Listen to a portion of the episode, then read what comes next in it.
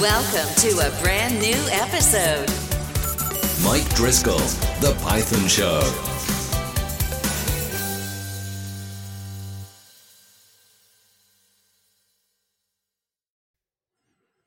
Hello and welcome to the Python Show with your host, Mike Driscoll. That's me. And today I have the wonderful guest, uh, Woody from SacPy, which is a Python meetup in Sacramento, California.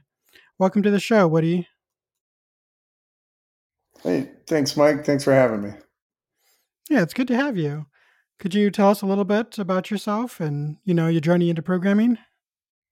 Sure. Yeah. So, uh, as Mike pointed out, we met through a, a, Python user group called SacPy, based out of Sacramento, California. I've been running that since January of 2020. We had to bring things online uh, just after just after I took things over. It was initially an in-person meetup and became a, a Zoom meetup. We did a few other versions. We did Google Hangouts. We've tried Discord as well. This one's cool. pretty neat. Riverside. No, wait, Zencastr. I don't know. There's a whole bunch of really neat options out there, uh, but we tend we tend to make it more of a user group. So Zoom is a pretty decent model. Um, so yeah, my per, my journey into programming actually started pretty early. Uh, junior high in eighth grade was the first time I was able to finally choose an elective. I was always a band kid, and so in seventh grade you only get one elective per semester, so that always went towards band. But in uh, eighth grade you get to choose two, so still band. Oh, but nice. then the next one, I, next I did uh, computer science, and looking back, I realized I actually started uh, along with you know your typical HTML and like I don't know junior high. I don't think they even had us pointing at CSS at that point. It was just straight HTML. Um, hmm. But uh, uh, Python was actually one of the earliest things I learned. I, I remember playing around with Turtle, and they had us drawing. Wow. They had us drawing circles and squares and triangles and whatnot. And so, of course, I like to add a little bit of convolution to any given data set when I enjoy what I'm doing. And I was I was having fun with Turtle, so I decided to draw a smiley face, and obviously it went hilariously hilariously awry at the beginning as I discovered that oh no, as you go in on a circle, they need to turn more. and so, mm. you know, but you know, that's I, I think that's where yeah. my my approach to software and new languages and exploring the edges and corners started. Uh, after that, I, you know, I didn't really like stick with it. I came back to software many different times. Hmm. Um, I really got into the TI eighty three graphing calculators. They had a they mm-hmm. had a mm-hmm. basic interpreter. They also had the ability to do assembly I never got so far as to write my own assembly program. So I did get to the point where I could like at least load them and whatnot. Um, yeah. But I did write a whole bunch of programs in BASIC, um, and so that nice. was that was probably my first self-taught experience where I was literally just here's a machine, here's a manual. What can I do with that? Um, and if you if you look up Woody Hooten on Google, one of the oldest results that comes up is uh, some of the files I uploaded to ticalc.org. They were pretty lame. I was oh, cool. mostly I was mostly just interested in the general concept of oh, I, I wrote something on my calculator and now I can share it with the internet. Ooh, neat. Mm-hmm. So pretty happy with that one. Um, and then school, I out of out of high school, I went into community college instead of going on to a four year right away. Um, I, I don't yep. know, a bit of a late bloomer. I had a girlfriend at the time too, so I had a lot of reasons to stay in the area and just generally didn't feel like I was ready. Uh, but I, I, did just general mm-hmm. engineering mm-hmm. as my focus to start, uh, with the intention of doing, you know, computer science engineering. Uh, but so that had me doing, uh, you know, Java, uh, for 101 and 102 and all those. Um, did mm-hmm. an SQL class as well. Uh, you know, did the the standard early stuff. You know, CS1 where they have you do a um, you know HTML, CSS, JavaScript type thing. Um, but yeah, once I once I ended up making my way to four year, I so I was also in addition to being a band kid, I'm kind of a jock. Uh, I made it into UC San Diego as a swimmer, and so that got me it got me into a really cool school, a very very competitive research institution. Definitely not the place to uh, to party um, because oh man, they were competitive there. Um, I mm-hmm. like to joke that was my first lesson in outsourcing. Get my diploma from UC San Diego and go get the party at uh, San Diego State. We had some fun over um, but yeah, cool. so I, I, wasn't able to do computer science, so I ended up in cognitive science. Um, I specialized in hmm. human computer interaction, so I stayed close to the space. Um, and yeah. Yeah, Silicon Valley spent 10 years all over the map in the startup scene. And at the end of it, I realized, you know, if I'm going to do anything I want to be doing in this space, I need to be able to code. And I was always kind of okay at it. So I figured, mm-hmm. yeah, why not? And I'd taken a long enough time in Silicon Valley figuring out like what exactly I wanted to do, which I think is sometimes hard mm-hmm. about software is just what am I doing? Um, why am I trying yeah. to code and whatnot? um, and realized I wanted to do AI stuff. That's one of the pillars of cognitive science. Um, and I wanted to do things that had a big community around them. I wanted to give back as much as possible too, because you know, code is code is ones and zeros. Why once you've made something good, with the exception of say like a really interesting mm-hmm. implementation with awesome hardware and security and stuff like that. Like otherwise, like why not just give it away? Um, and so. Yeah you know, there's an art to that. Definitely, you can't give everything away. Uh, but I realized yeah. Python was kind of the best fit for all of all of the above. Um, and so, yeah, I've been kind of in Python now. I've worked with a handful of startups. Um, I first principles when I'm solving a problem, I'm looking for where's that scaling moment where I can write a script that's going to take, you know, the day to day of one person and just all of a sudden, you know, condense eight hours into 10 milliseconds or something like that. And then mm-hmm. um, that sort of thing. Um, so yeah, and these nice. days, I wish I would, I wish I was coding every single day. My GitHub looks kind of okay. Although I've been traveling a bunch this last month. So I got some dark streaks in there. Um, but yeah, so that's kind of me in software and, uh, yeah, Python It's kind of my, my deal these days. That's cool. What are you using Python for right now, if you can share? Um, let's see. Right now, I'm using it primarily for ETLs. Uh, I'm working with a legal group that's uh, trying to build out its CRM. They got a bunch of. Um, they're looking they're looking to populate a whole bunch of cold leads uh, to point their new sales team at. So, scraping a number of websites. There are certain license boards out there that are available, some of them slightly less available, and had to get a little creative with headless browsing and stuff like that. But um, mm-hmm.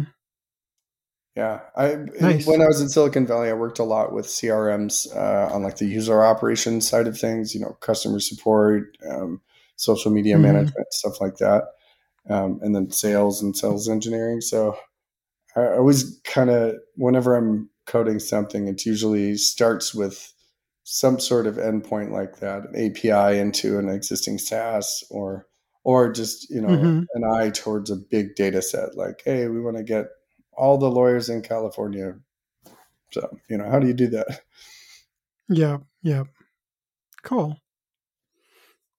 So you had all that good background doing all those comp sci and Silicon Valley stuff. And then You've been using Python the last few years. How did you end up joining SacPy and becoming like a leader there? So SacPy was interesting. Um, I no, unfortunately, in 2018, my dad passed away, and I ended up moving uh-huh. back to the hometown. Um, and mm-hmm. you know, it's a bummer and all that. Uh, it's been years now, and so it's you know we're all we're all used to the new normal. But in that time, mm-hmm. I kind of found myself away from the industry I knew and back in rural suburbia. And so the average mindset in a San Francisco bar is quite a bit different than a Placer County bar, at least as far as like, hey, you know, have you seen this new app versus like, hey, I'm working on this thing or, you know, whatever. The entrepreneurial spirit doesn't doesn't uh, exist everywhere. That's for certain. Um, and so, Hmm. Uh, Interesting. so I took that time and uh, figured, hey, you know, I've got gaps in my skills. I'm going to go back to school. There's a community college that got me started in the first place. Might as well pick up some night school. I was working as a line cook at my friend's uh, restaurant, and so did a first. I did a mobile application development course. Um, that one was in Lua, which was pretty neat. Uh, but next, I did a Python for what was it called? It wasn't even in the computer science department. It was in the IT department. It was called Python for everyday things or something like that. Something very akin to you know automate the boring stuff. Uh, um, hmm yeah, the Yeah. Al, Al Sweigart, you had him recently on the Python show, right? Um, That's, that's actually the that's the book that they taught for that course. And I, as I was getting into the course, I was thinking, hey, this is awesome. I should really see who else in the area is doing something. So I got onto meetup.com and I found this Sacramento based group and went to a few of them, Cool. got hooked up with uh hooked up with a local startup and doing I ended up doing some Twilio stuff. I did some other things too. Uh, but uh, yeah, I ended up ended up putting together a Twilio presentation and when the, the date came around, the organizer at the time, Josh Mill, Miller, said, Hey, I'm moving to Tennessee. Does anyone want to run this group? So, you know, it kind of fell in my lap as I was the presenter, and all of a sudden there was no organizer. And so hmm a handful of us kind of stepped up. Um, uh, Nilesh uh, jumped in. I think he's been paying for it. We need to figure out some way to get him compensated. I think the Python Software Foundation might be able to help him with that. Um, and then Robert's be. been helping me. Uh, Robert Edishamzadeh. He and I do a whole bunch of products all over the internet. And uh, and then yeah, Cool. I've been doing it now for over three years. It's been fun. That's awesome. How big is your group anyway, on average? So the meetup, I think, is the biggest bucket of subscriptions. That's coming up on sixteen hundred. So not tons, but it's not nothing. Uh, we're working on Yeah. cultivating some of the other uh, channels. I think Twitter's been the most interesting. That's where you and I really connected initially, which is kind of cool. hmm It's always fun when you get some wins like that. Unexpected channel. Yeah. That's yeah. That is cool. So, what are some challenges you've had to had to overcome uh, being a being a meetup organizer for Python, like meetups and such? Um, well, let's see. One of the things is it- it's kind of a thankless job. Um, I, I, I don't Yeah. charge anyone for it. I'm not really getting paid for it. Um, but all the same, uh, it, I, I try to take a, a feedback I get from anyone in the community as seriously as possible because if they're taking the Mhm. time to speak up, then it's obvious that they have some passion for it. But all the same, like being the unpaid guy for offering the free show, um, I Mhm. still get some some complaints where it's like, "Hey, come on, you know, like you want to help me with that? Like this is Python. We do open Yeah. source stuff. You found a problem. You want to help me solve it? Uh, otherwise, Yeah. you know, fast, fast, cheap, good. And since this is free, I intend to do a good job. So a solution may not be forthcoming. yeah, I hear you. I've I've helped organize the local Iowa group from time to time, and it's you know it's a lot of work. Doing even just a monthly doing a monthly show can be a lot of work. So Yeah. How does that work for uh, Python in Iowa? Do you guys do you do like caucuses and whatnot? So like everyone for a certain Um, library goes into one corner. I'm just kidding. no, no, it's probably it's similar to to SacPy in most respects. We we used to meet on uh, a couple of different locations in, in the Des Moines area, and cool. um, on site. And then you know the pandemic happened, and we went to I think it was a Zoom meetup, kind of like yours, and that went for about a year, and now it's just been really sporadic. And I'm trying to come up with ways to make that happen again because there are actually some business leaders who are invested in Piowa, our local Iowa group, Oh, that's and good. we just need we just yeah we just need to get uh, get that ball rolling again. It, it, the hardest part is finding regular speakers. I think. Oh, absolutely. Yeah, and then when they show up, uh, how to retain them. Yes. Yeah, I've I've done some I've done some of the speaking, but I can't do it every every month. So No, anyway, absolutely. I mean, it's a it's a lot of effort. Uh, well, hey, I'd I'd be happy to show up and give a presentation on something. Oh, that'd be cool. We should definitely do that. And I should uh I've been meaning I should really like post on Twitter like, hey, if you guys want to like polish up your speaking skills, uh give me a ping. You know, I'll put you up on Piowa sometime. Yeah, yeah, and then you know you got pretty good reach, so that's decent exposure. That's how I present it, though. Too, it's like, hey, you know, if you got something coming up, you probably want to do this well at work, so might as well practice here, and then you'll get a or recording. you You'll be able to see it. And, if you need to um, practice for a, a like a local Python conference, I think the meetups are a great way to to do that in a smaller uh, with a smaller audience. oh yeah, You know, absolutely. like And like, then like over, s- Ohio or yeah, I just noticed that. That's a good one. so uh, I was wondering, do you have any any particular advice for people who'd like to start building a local Python community but they don't have one currently? Um, let's see. I'd say if you want to do it, you should do it. If you build it, they will come. And these days, with social media being what it is, almost nothing costs anything to put together the channels. Um, definitely don't beat yourself if it, don't beat yourself up if any one channel is not working. Um, but you know, whatever starts working, just you know, cultivate it, and just you don't even have to do a venue if you've got a Zoom going. Uh, find a way to you know piggyback on your local tech group. Uh, SacPy is kind of a under an a parent organization in Sacramento called Sac Tech, and so we kind of Okay. collaborate there. We've been we've become one of the biggest sub communities, but all the same, um, you know, it's a group that's kind of meeting anyway. And if you've got one, if you've got an idea that you want to get one of these going, just look around. You'll you'll likely find someone, even on Meetup.com or you know Facebook. hmm Yeah, if you build it, they will come. It's true. Yeah, and just be creative because I found that you know sometimes pinging uh, local professors, they'll they'll announce your group to their students, Oh, that's a good one.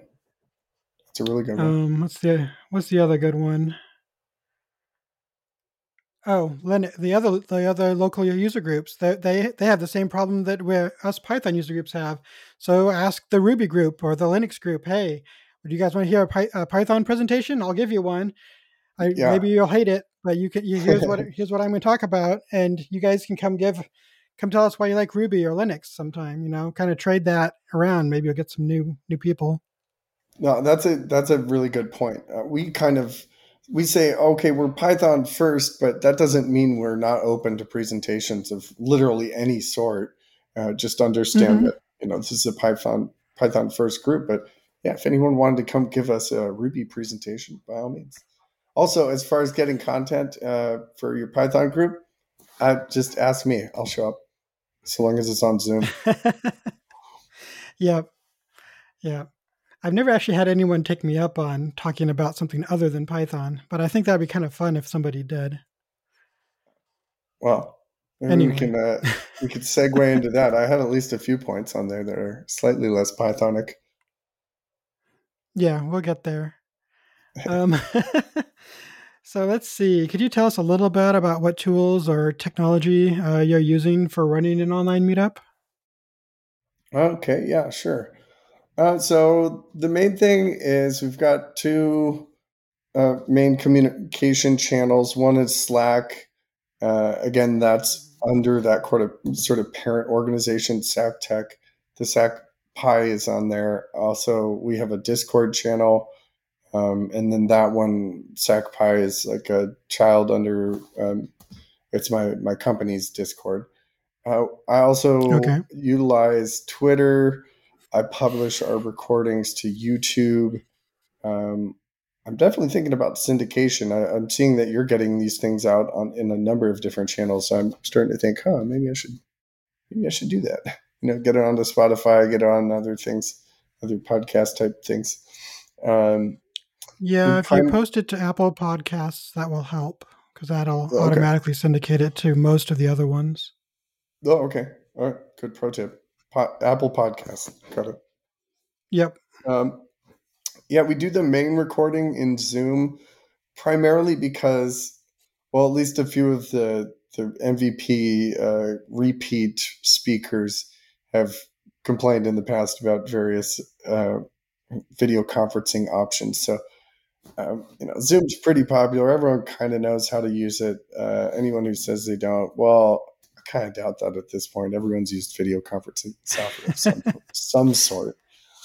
Yeah. Uh, uh, let's see. I do most of my presentations. Uh, I'm a Mac guy, so I do it on Keynote. Uh, Zoom has a really nice virtual background option where you can kind of green Mhm. screen yourself over the presentation. So that's pretty nice. Um, I guess this format is it possible? Would I be able to share my screen in this, or is this just the kind of tete-a-tete video and audio thing? Um, I guess my point Um, was I don't think this is- one. Yeah, you can't. I don't believe this particular one does sharing of the screen. Um, but StreamYard, StreamYard is good for podcasting and for live casting, and that one will let you do a lot more with sharing your screen or and having other people on the call share their screen as well, so you can kind of swap back and forth. And Yeah, I think you can also play pre-recorded um, videos with Oh, that's nice. StreamYard, which is really awesome. that's nice. Cool. Well, yeah, we do kind of like an educational format. So we do a call for speakers regularly, and people will do kind of a show and tell. They'll talk about some problem they they are tackling at work or some hobbyist thing, and then a solution they came up with, usually primarily in, implemented in Python. And so they'll do a lot of screen Mhm. sharing. It's, a, it's always kind of fun. We'll get people in that don't really do a whole lot of presentations. So we do a rehearsal the night before and kind of coach them through like, all right, now you're going to want to zoom in your text. I understand Mhm. that you can read this, but this has got to be able to read over, you know, a cell phone. Not that we get a lot of viewers or Yeah. anything, but you know, build build for the future or something like that. Uh, let's Yeah, see what yeah. else, what else is in the tech stack. Eh, I don't know, Google calendars, stuff like that. But I think that's about the main thing. It's just a video conferencing, uh, an event. Oh, and then Meetup. Meetup is like where we post our main Yeah. events. Okay. Most of those tools are, are free or low cost, so that that's pretty cool. Yeah, we're we're pretty much on a shoestring budget here. We got our first little bit of sponsorship recently, and so we're putting that into t-shirts. Awesome. And that should help be- pay for like Meetup and, Yeah, and Zoom I too, think- I would hope. yeah. I think the Python Software Foundation does some amount of compensation on that.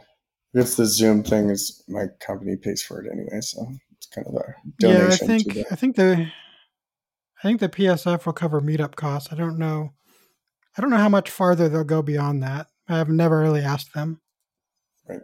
Well, I'll let you know how it goes. We're we're in the middle of a conversation with them, so Oh, cool. Yeah, I'd like to know. awesome. All right, so let's let's switch topics. So, before we started uh, talking here on the podcast, you had mentioned that you'd gone to DEF CON. Could you tell us a little bit about that? Like any cool takeaways or anything? Yeah, DEF CON was awesome. It was in Las Vegas. It was DEF CON number 31. Uh, it was Mhm. the first time I'd ever been to a, that conference. really, really a whole bunch of nice, colorful people. Just amazing production values. It looked like, I don't know, AAA video game quality art on absolutely every canvas that they had there. Um, it was in Wow. Caes- Caesar's Forum was the primary, but it was also in four different other hotels, the various like villages and focus areas and workshops and whatnot. I really only made it to Caesar's Forum because in the four days that it was running, there was just, you know, Mhm. there was ten times as much stuff as I could individually make it to just in that main building. Never mind the, the Yeah. remaining three. Um, but yeah, I decided to go this year because been doing a slew of hackathons, and one of the things I've noticed in hackathons is if you're doing okay, uh, you tend to get red teamed by other teams in the competition. And there were a Mhm. few times where it was a little disrupting, where it's like, hey, that's kind of cool that we're getting picked on because it seems like they think we're doing something pretty good and might get a win out of this. Um, but also, it kind of felt bad because I'm like, all right, this actually is kind of taking me offline here. I'm having to, you know, go get new SIM cards at the the mobile store and stuff like that, and uh, you know, talk Mhm. to my bank and freeze accounts. And I was like, okay, you know, this is all well and good. It's cool. It's like, oh, you know, a little bit of recognition, but also maybe I should start to prepare myself a little bit and learn a little bit about what's what's good. So decided to go this year uh, as an investment, just so you know I can stop uh, leaving money on the table when security things go sideways. It was pretty cool though. Um, honestly, I it was more like meeting the people and understanding, like learning the language. Uh, but I was Mhm. kind of there going with an. I went with an open mind, thinking like I'm going to run into a few things that just seem to be cutting edge, or at least the, you know, the zeitgeist. I think the the main one that stood out was uh, called fuzz testing, um, and Mhm. apparently that's been around for a number of years, but it's been very popular in in recent years, and it's really really accelerated with the addition of generative AI to the the tool set. And Oh, nice. yeah, yeah. So the idea with fuzz testing is uh, like uh, unit testing is kind of structured tests. Uh, you test to see if a piece of code is going to be able to handle known cases. Um, but in, you know, in, in like security analysis and whatnot, you you talk about known knowns, and then you talk about known unknowns, and you talk about like unknown unknowns. And unknown unknowns are found by you know, basically in an algorithmic fashion, testing every possible combination of how you hit that particular code. Say, say you're like messing with an API or something like that. You know, just every Mhm. possible way that you can hit, just you know, uh, as many endpoints as you're um, as you're willing to to throw at at the test. And so you end up finding all these Yeah. things that just you couldn't do it with static analysis of uh, code. Just you know, sit down, look at the source code, and go, oh, you know, this is going to be a problem. Uh, fuzz testing finds all those crazy cases. Um, so, Huh. yeah, it seems like there's some interesting libraries in Python to do it. I guess Go, like Google's language, Go has it built in. Um, so I'm sure someone nice. something pretty interesting. I did see one talk that was about um, LLMs and then how to apply it to fuzz testing in Python. So hopefully we can get that guy Oh, on the, the show. He was really neat. Uh, He just went by X. Yeah, Oh. That's gonna be hard to look up. yeah, right. Uh, when I get the link, I'll share it. I'll, I'll tweet it to you. okay. So how big is DEF CON? I've never gone to something like that before. Like Uh, I, Do you have well, first, idea? it's overwhelmingly large. I want to say I heard that it was in the mid thirty thousand people or something like that. It was an it was an ocean of humanity, definitely. Um, but yeah, it was pretty wild. There, was one event that I went to that was called Hacker Jeopardy, and apparently about twelve percent of the entire convention goes to that one. That was pretty funny. It was uh, wild and irreverent, and the crowd was getting into it, and everyone's yelling, "Don't f it up!" and contestants are Mhm. drinking beer as fast as they possibly can. And then the you know the trivia was uh, hacker oriented. well, it sounds like DEF CON was a lot of fun. Yeah, So- definitely. Yeah. I, I'm kind of envious myself. I've always wanted to go to one of those big conferences. Yeah, it was really cool. Definitely the the first real big tech conference I've been to in quite some time. Awesome. Um, before the show started, you had mentioned that uh, you have a favorite holiday, something about Mars. Could you elaborate what that's all about?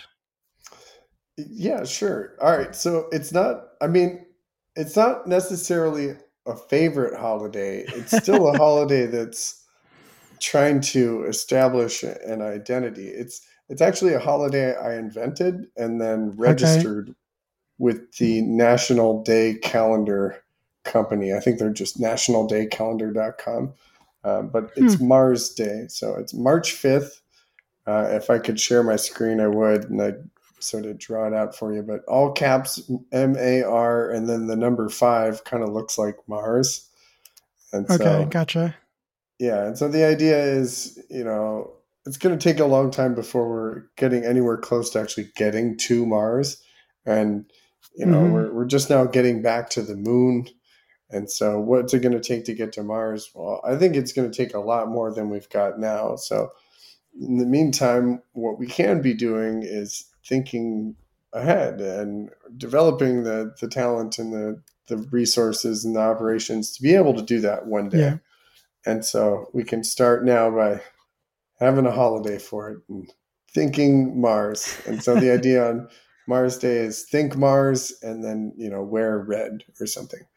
Um, Interesting. That, yeah. So hopefully the concept snowballs a little bit. So every, every time that comes around, I do, I do a little bit of like a solo hackathon on the day and come up with new ways to get it out into, you know, social media and various other outlets just to see how many That's other cool. places I can get it and uh, see if I can get it to stick anywhere. So far, uh, not so much, but it's been fun. Uh, didn't you like uh, talk about figuring out Mars time as well? Yeah, so uh, the Python user group SacPy, uh, I had the two of the authors from Python in a Nutshell, the O'Reilly book, mm-hmm. and th- this was the fourth edition. So Alex, the original author, and then his wife Anna Ravenscroft, they were the the guests. And Anna was presenting okay. on one of her favorite libraries, or it's really just a module from uh, 3.9, and that was um, mm-hmm. T- TZ info, so like time zone info. And she talked about how mm-hmm. important that yep. can be when coordinating, uh, you know, meetings and events and stuff like that amongst people that are in multiple time zones. So, you know, you're in Central, mm-hmm. I'm in mm-hmm. Pacific, so we're we kind of got to do a little bit of math there.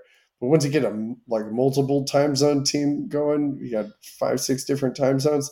It gets a little heavy yeah. to to be able to do that arithmetic and know who you're saying good night to and who you're saying good morning to and all that.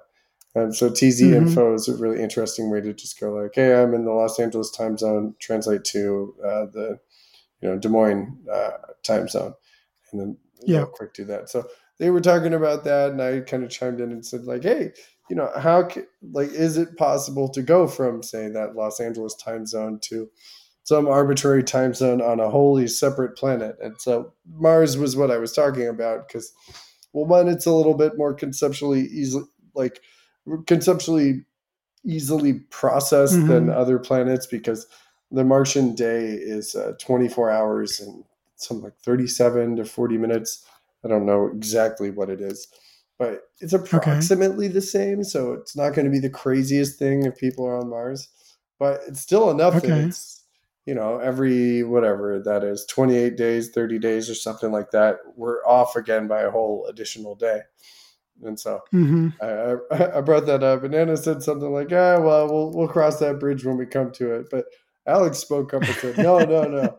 One of my coworkers at uh, Google, he's actually Alex is actually retired from Google now, so well earned. Good work, uh, okay. Alex. Uh, but uh, yeah, one of the guys at Google, his name is Vint Cerf. Um, he hmm. is like the father of the internet, basically. Uh, he's okay. working on a thing called an interplanetary internet. And so he said that might be the guy to talk to. I actually did a little bit of digging and figured out where exactly in um, I think it's like PEP 516 or something like that talks about the changes in 3.9. Um, but I found oh, cool. what they're pointing at. So they point at a database that's run by IANA. What's that called? IANA.org. It's like the internet and um, it's not loading for me. But in any case, there are two guys that are sort of the like primary and secondary stewards of it. One's at like Carnegie Mellon, I think the other one's at UCLA. So I reached out to them about how to potentially stand something up. I, I guess if you're going to do Mars, you might as well do all the rest of the planets too. So, uh, so I'm trying to figure out what the data structure looks like for spinning up a new database for a, a new planetary clock. Um, so that might be an interesting project.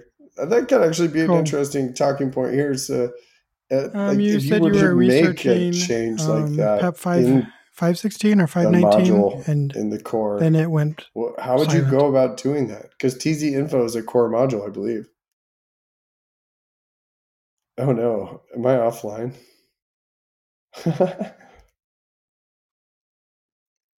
offline for a little bit. Um, what was the last thing you heard from me? Oh yeah,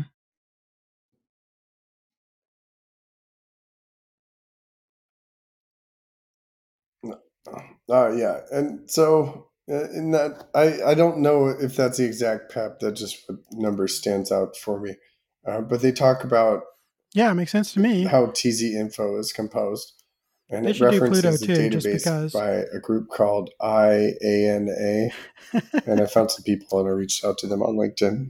Um, so, kind of noodling on what the data structure might look like Right. for Um, I think I have one more question for you. You mentioned you were working on a game. I'd kind of like to know more about that as well. Because if you do Mars, might as well do the rest of them, right? Yeah. So, so yeah, definitely. Yeah, any celestial bodies that are spinning, uh, Wow. we- we'll figure it out.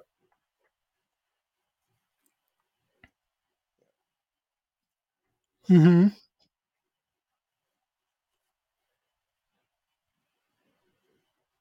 Yeah, so uh, this game I've been working on since 2017 or so. Well, uh, 2017 in its current um, Okay. like naming scheme. It actually goes all the way back to 2009, um, and it was just a general concept of gamifying everyday Yeah. life. Um, I first put the the idea of the game together as sort of a a tutorial for someone um, Mhm. moving to San Francisco. You know, teaching them how to use public transportation, how to get along in an average week, and how to explore Yes. and what sorts of things to look for, and how to you know keep Okay. yourself centered as you're going through the concrete jungle of a city and that sort of thing. Um, and since then, a, a thing came out called Pokemon Go that took the world by storm for a minute. Um, it was a game that was established. um, the playing board was effectively Yeah. the real world. It was the map on Google Maps, effectively. Well, it was realistically the map on Ingress, which was a Google product. Um, but it got people out and walking, and there were stories of people that did Mhm. a whole bunch of walking that never had done much before and lost a whole bunch of weight. There are also crazy stories about people not paying Hmm. attention and getting hit by cars and stuff. So obviously that's uh you know not really the goal, uh, but I really liked the idea that a video game got people out and active and whatnot. So the game I'm working on is called the Red Eye Game. Um, it has like basically no marketing surface at this point, so I couldn't really share anything. Uh, but it's effectively the design is effectively a mashup between uh, Pokemon Go and then Dungeons and Dragons, and so a handful of the handful of the projects I have going nice. right now have some touch points on it. Um, and actually, I got a new client ish now that I might be joining uh, in sort of Cool. full stack capacity, like but idea. also kind of a community management capacity. Um, Sounds like a, sounds like a, a, a very so unique uh, gaming be able experience. to implement some of the game. Um, but yeah, the the game will include stuff like the the Martian time stuff. Um, there'll be a there'll be a play mode where you can move around on Mars. You cash in your steps here on the planet and uh, move your character around on Mars. hmm It'll be fun. Yeah. Yeah, I'm hoping to make it mobile first. I want to do a lot of stuff with the camera. The idea with the name uh, Red Eye is the eye kind of refers to like the the light that you s- used to see on old school um, like camcorders when they're recording. So it's like you know, it's Yeah. recording, and there's going to be a whole bunch of computer vision based features. Um, and so, in addition to getting people up and walking around, I'd also like to get them uh, doing some more active things with their environment. So there's a thing called activity recognition. So I want to be able to point a camera at a person, and you know maybe they're doing uh, squats or something like that, Yeah. and the camera will just kind of do the counting, or they're doing pull ups or sense. push ups or or whatever else they come cool. up with. Um, and one one thing we've seen with Yeah. YouTube is the sky's the limit for people's creativity for what they're going to put on camera. And so I want that game to be good at All right. kind of giving Well, a score uh, to like, hey, Been a lot of fun talking to you about Python one that fun was really been awesome, doing with two, it, as well as like these really hard uh, to do. so you get a whole extracurricular of activities like Red Eye. do and, more of that. Good job, and uh, the Mars Day, and even DEF CON. I liked hearing about that too. So thanks so much for sharing all that information with us. And then like maybe don't hurt yourself if possible. But you know, safety third. That's what that's what we say in Burning Man. Yeah, no problem. Well, I'm going to say uh, goodbye to all of you. Thank you for listening, and uh, I hope to see you next time. Hit subscribe and don't miss the next episode. Mike Driscoll, The Python Show.